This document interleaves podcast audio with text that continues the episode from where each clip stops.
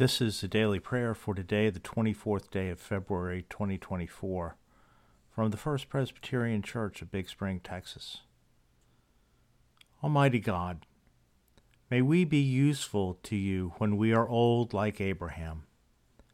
And may we understand that the possibilities for serving you are not limited by time. In Christ we pray. Amen.